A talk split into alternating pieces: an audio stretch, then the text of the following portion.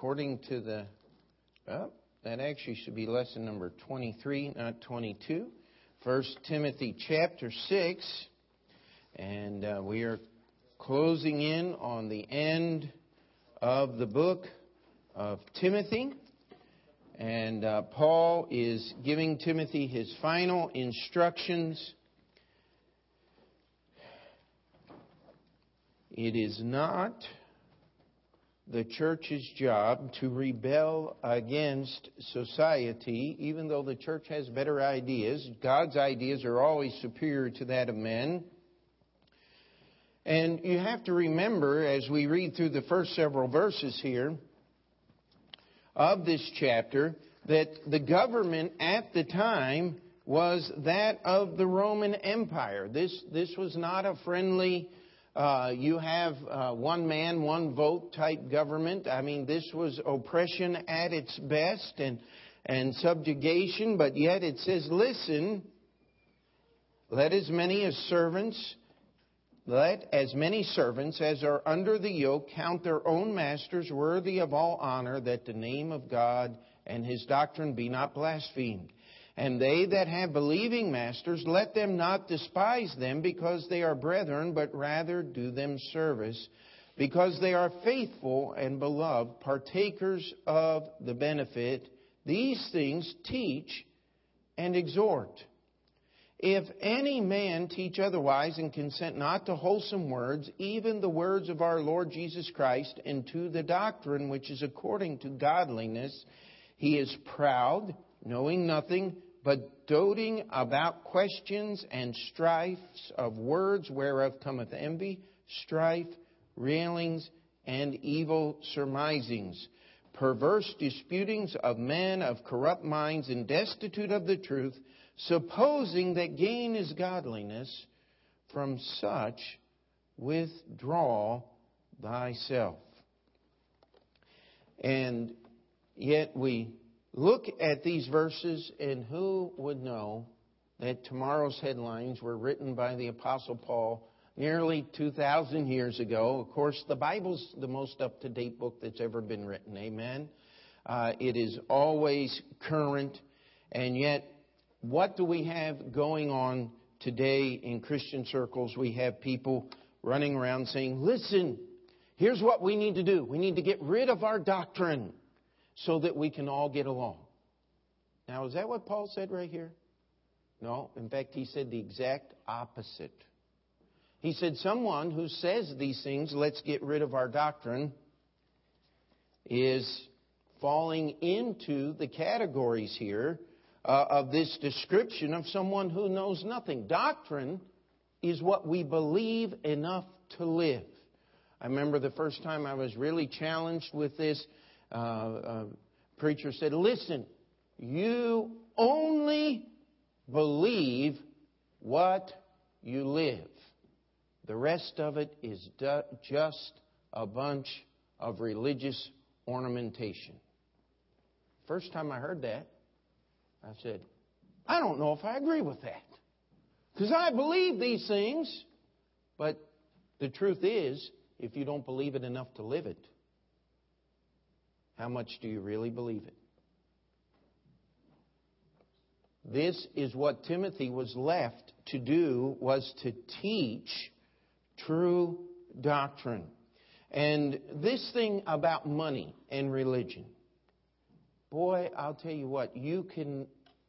Uh, I believe it, the man's name was actually Noel Smith. He was a professor when Brother Clayton and Brother Marshall were at Bible college. He was a very wise man, and he had a little saying that he would use often. He said, Money do shed a lot of light on theology. And you start looking at where the dollar sign is, where the money's going, and you're going to find out an awful lot. How many of you have ever heard of the hundredfold offering?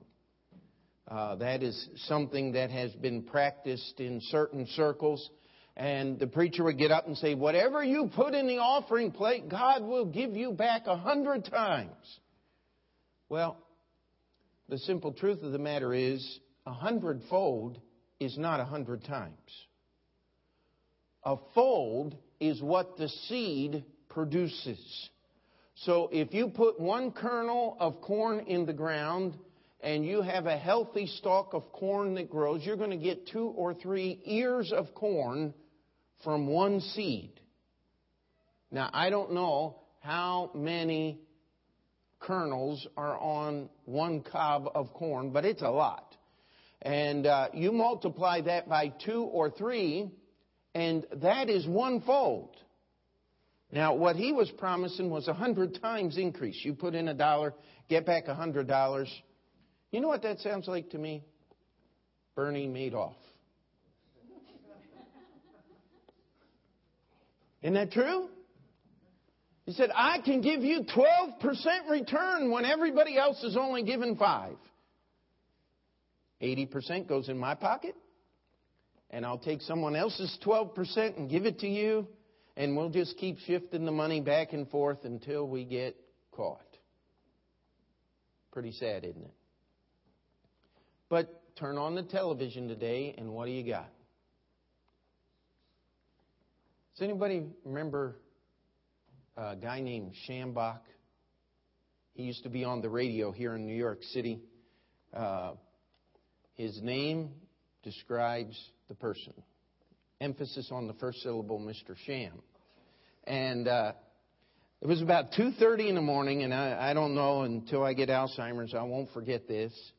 But we were driving across the Throgs Neck Bridge, pulling our trailers with Brother Clayton going out to help a church get started on Long Island. And oh, it was, we were tired, been driving all day. And so I was flipping through the radio station trying to find something to stay awake. And all of a sudden I heard this guy preaching.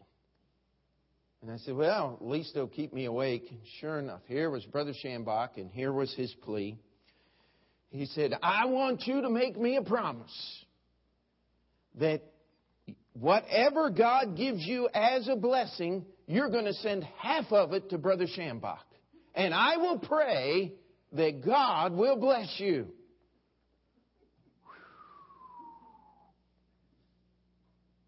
Now, here's what the Bible says. Supposing that gain is godliness, from such turn away.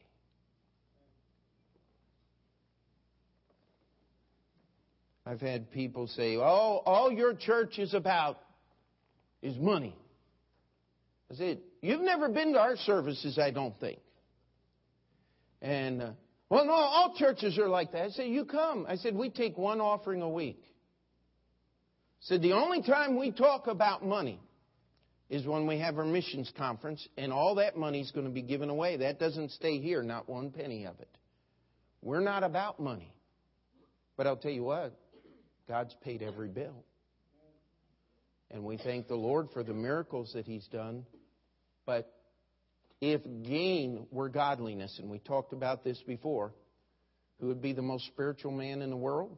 It'd be a competition between Bill Gates and Warren Buffett. They, I mean, they've got the money. They make TBN and all the religious broadcasting networks and Benny Hinn and all the rest of them. They make them look like paupers. I mean, they got more money than Benny Hinn does. As, money makes you spiritual, then Bill Gates is probably the most spiritual man in America today. And I don't know what his professed religion is. I think it's tree hugging or some strange little druid worship or something like that. Um,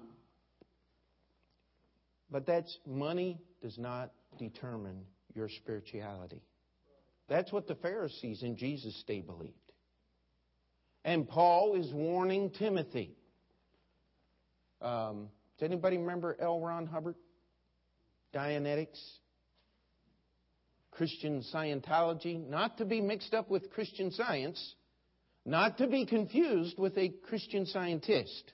The only honest one in the group is the Christian scientist. A Christian science practitioner is a person who imagines everything that is real is imaginary and everything that is imaginary is real. That's Mary Baker Eddy. And uh, Scientology was invented for one purpose. Mr. Hubbard wanted to be a millionaire. And he said, somebody told him, if you want to be a millionaire, start a new religion. He did. And he made made lots of money. But that won't get you one bit closer to God. Now look at the next verse, and if you get a hold of this verse, you'll have everything you need in life. Verse 6. It says, But godliness with contentment is great gain. Godliness with contentment. Have you ever met a godly person without contentment? Let me explain how that works. That's the person who does what they do for religion because they're trying to earn favor with God. No matter how much good they do, it's never going to be enough because no matter how many good things you do, it's not going to pay for your bad things.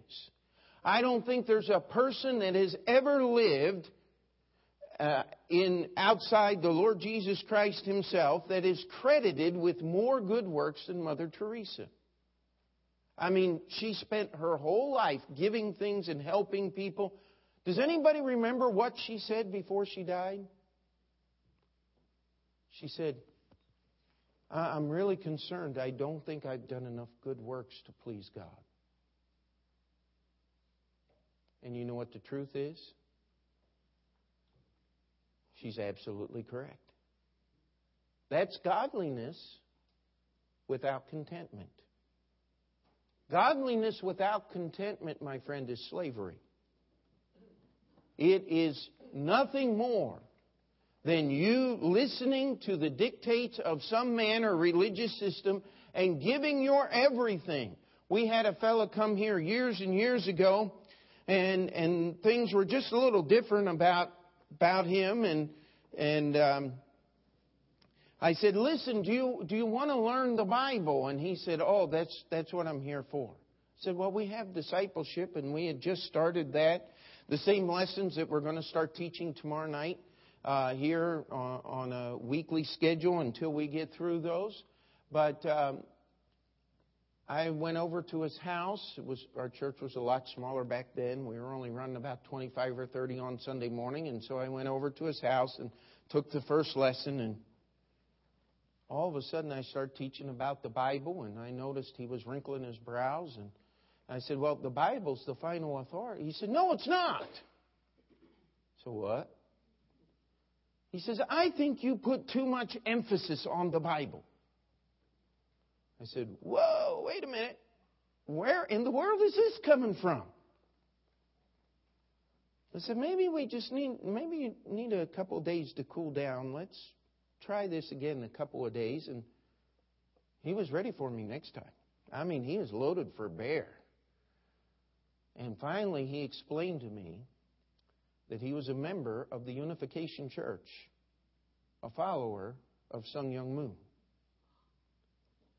and that he had given his all to follow Mr. Moon's teachings and had had a nervous breakdown because he couldn't stand up to the pressure. And he had found our church, which was fairly close to his house, and he figured it would be a nice religious community in which he could make friends and uh, find himself some support and rebuild himself emotionally so he could rejoin Mr. Moon's movement and be a help there. And he said, You put too much emphasis on the Bible. I think the writings of other men are just as important as Christ. And I said, Whoa, wait a minute. You got the wrong church. We don't believe the writings of any man are worth anything. And Sun Myung Moon is the biggest baboon of all. The guy can't even figure out his taxes. And he's going to tell you that God picked him to straighten out what he failed at. And the guy told me, only after Jesus begged him the third time did he say he would do that. I looked at him, I said, That's blasphemy. Jesus never failed at anything. He's God. You see, godliness without contentment is slavery.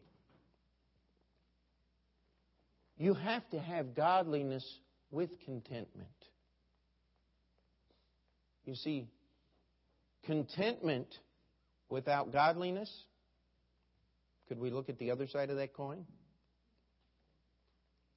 How many of you remember the 60s? As long as I got a reefer and my girlfriend by my side, I'm content. That's contentment without godliness, isn't it? Uh, may I challenge you? Both are as ridiculous as, as it is possibly to be ridiculous. Godliness and contentment work together. You see, the contentment demands my satisfaction with God. Anybody remember the ugliest man that ever lived? I can't get no satisfaction. Mick Jagger, uh, Rolling Stones, all that stuff. If you remember that, you can repent later. Um, but that's what the world has to offer. Contentment is satisfaction with God's goodness. Godliness is the imitation of God's character. If I imitate God's character and I'm not satisfied with God, I'm not satisfied with life, I'm a slave to some man's religious system. If I'm content not to have godliness, who am I going to end up serving? Me. You want me to tell you what the greatest problem in America today is? Selfishness. Me first. If we could get rid of me first, it would be safe to drive on the highways of New York City. How many times have you gotten off the exit ramp and this one guy is doing 85 miles an hour just to get to the headlight in front, a uh, stoplight in front of you? He might get to the headlight, but he's got to go through the trunk first. Excuse me. But I'll tell you, there's all this stuff on Wall Street. What is it? Selfishness. Fannie Mae, Freddie. You, yeah, Smith Barney, the whole nine yards, Merrill Lynch, all the banks. What is, why did we have a failure? selfishness is the root cause. Godliness with contentment is great gain. If I can be satisfied with God and His goodness in my life and take that goodness to the world in which I live, I'm the richest man in the world. Amen? Money cannot buy one second of contentment. But I'll tell you what serving the Lord is contentment. I am 45 years old. You know what I'm supposed to be having right now? I'm supposed to be in the depths of my midlife crisis. Do you know why people have midlife crises? Crises. I'm get it correct there for our English teacher. Do you know why people have a midlife crisis? It's because they wake up one day and look back and realize that they've taken their entire life and wasted it that it doesn't count, that they're not satisfied. And so then, in order to make their life count, they do the stupidest things known to mankind. They leave a family of 25, 30 years and try to find a new one. They decide they're going to pull a Van Gogh and head to the uh, cut their ear off and head to the Pacific Islands and paint pictures, and someday somebody will think that they're worth something. No. You know what? I don't have time to have a midlife crisis because I have too much to do to serve the Lord Jesus Christ. My self worth does not come from the things I accomplish. It comes from the fact that Jesus loved me enough to die in my place on Calvary's cross. Anybody that loves me that much, that means I'm worth something. Amen? And I don't care what you think I'm worth. If Jesus thinks I'm worth that much, that makes me mighty important person. And so I'll give my life to Him. And you know what? I can be content. I'll put my life up against anybody. The Lord has done some amazing things with our little church right here. He's seen souls saved. Amen. Missionaries supported. Our church has ever had. We're going to take a family in, train them, send them out to start another one. I'm scared to death, but I'm excited about what God's doing. And the Spirit, our, our people, be willing to step out by faith and do this godliness with contentment. Somebody asked one great rich man, I think it was Rockefeller, how much money was enough? You know what he said? One more dollar. I don't think he'd say that today because the dollar's not worth what it was when he made that statement. He'd have to say 10 more dollars or 50 more dollars. But how much is enough? I've often had people say, well, if God just gave me enough money to pay all my bills, have you studied that thing? You get more money, what do you get? Bigger bills. They, they say the average person runs somewhere between 80 and 150% of their year's income in debt. And so, if you make $100,000 a year, you could be 50 to $80,000 in debt. If you make a million dollars a year, eh, you just half a million to 800,000 in debt or whatever. I mean, just figure it out. It's crazy. I don't own anything, but I don't know anything. Tell you what, makes life simple, my friend. Somebody said, What are you going to take with you if you had to leave? My kids. Amen. They're the only thing worth saving anyway. Even when they're bad. Amen.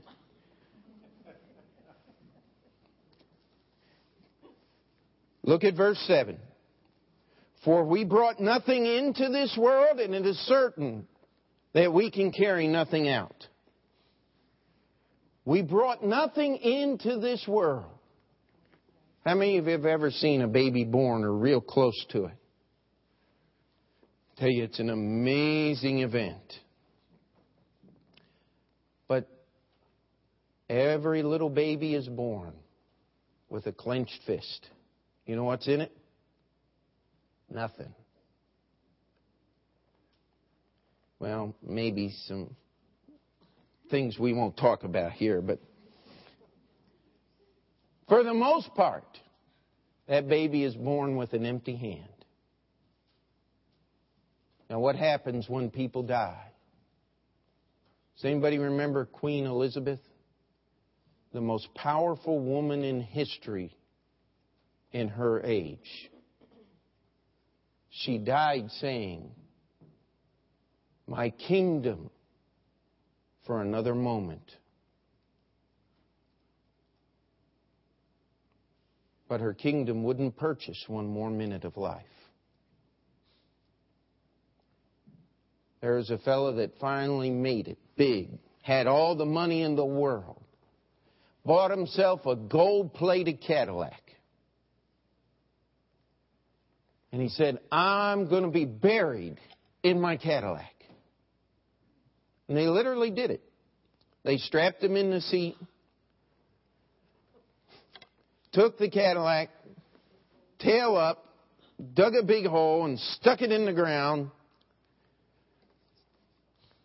They say, now I don't know if this happened or not, but they say that on the way they saw this gold plated Cadillac on the tow truck going to the cemetery. And somebody looked at it and said, Wow, that's living. I don't know if that happened or not. Somebody said it did. I just thought I'd pass it on for what it's worth.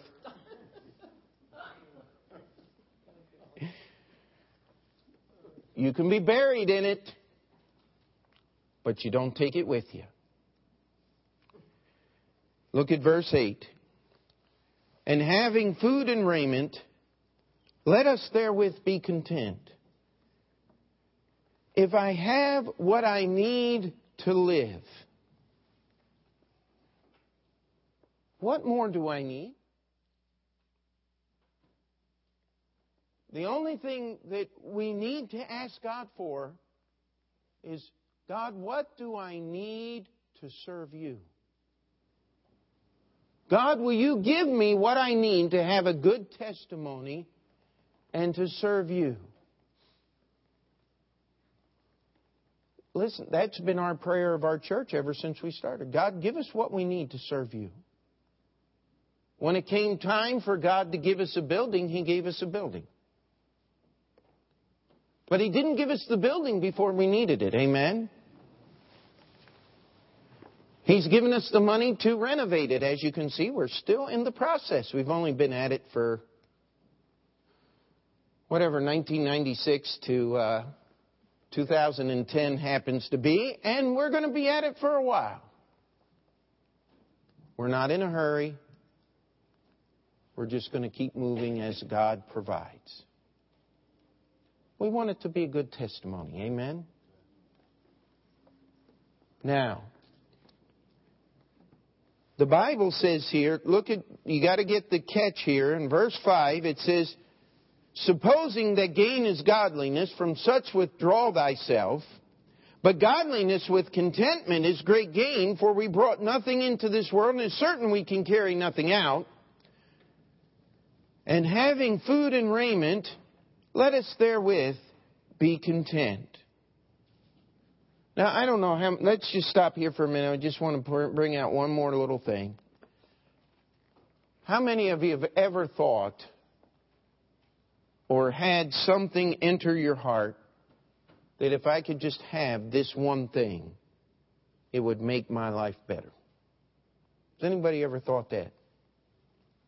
If I could just get, fill in the blank. The Lord taught me this lesson very, very thoroughly. Um, does anybody remember the Apple computer? It was the first powerful laptop they had called the 5300. Does anybody remember that computer? It was 1995, and we were. I was doing a lot of traveling to raise money for our church so we could buy the building and, and looking at things and and I was traveling to meetings, and I, I asked our church, I said, I, I need a computer I can take with me. And they voted to get this thing, and I thought, if I just had that computer, it'd make all the difference in the world. Uh, let me make a long story short 15 major repairs, four new displays. Uh, let's see, that means 11 other major repairs, uh, several hard drives, and about 10 motherboards. That's the board that makes the computer work. It was a flaw in the design of the computer.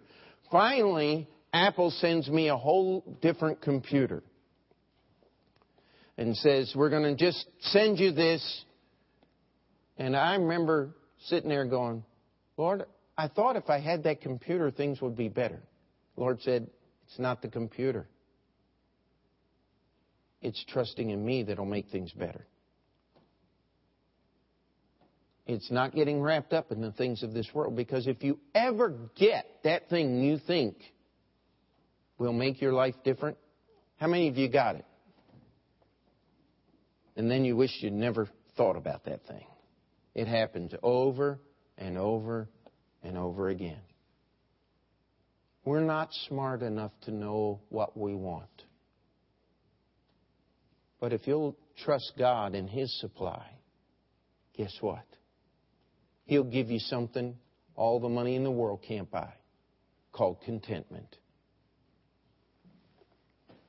Now, one of the most misquoted verses in the Bible, I think we'll touch on it tonight, but we won't get through it all. Verse 9 says, But they that will be rich fall into temptation and a snare and into many foolish and hurtful lusts which drown men in destruction and perdition. For the love of money is the root of all evil, which while some coveted after, they have erred from the faith and pierced themselves through with many sorrows. Verse 11, But thou, O man of God, flee these things and follow after righteousness, godliness, faith, love, patience, meekness. Now, if you got one of those newfangled Bibles, it'll say, For the love of money is the root of various kinds of evil. That's not what it says in the original Greek. It says what it says right here in your King James Bible. It says, For the love of money is the root of all evil. I don't care what evil it is. I don't care what evil it is, you pick it out. People do it for one reason they love money. Why would someone sell drugs? Knowing what drugs do to people? Knowing that people are going to die because of what they do? Knowing that minds of young people are going to be destroyed forever because of the influence of that stuff they're putting in their bodies, and yet they sell it. Why do they do that? Because they love money. They say in the Dominican Republic, there's one city there that has a graveyard full of young men that have come to New York City in the drug trade and have all been shipped home in body bags. You pick the evil. Why do people do it?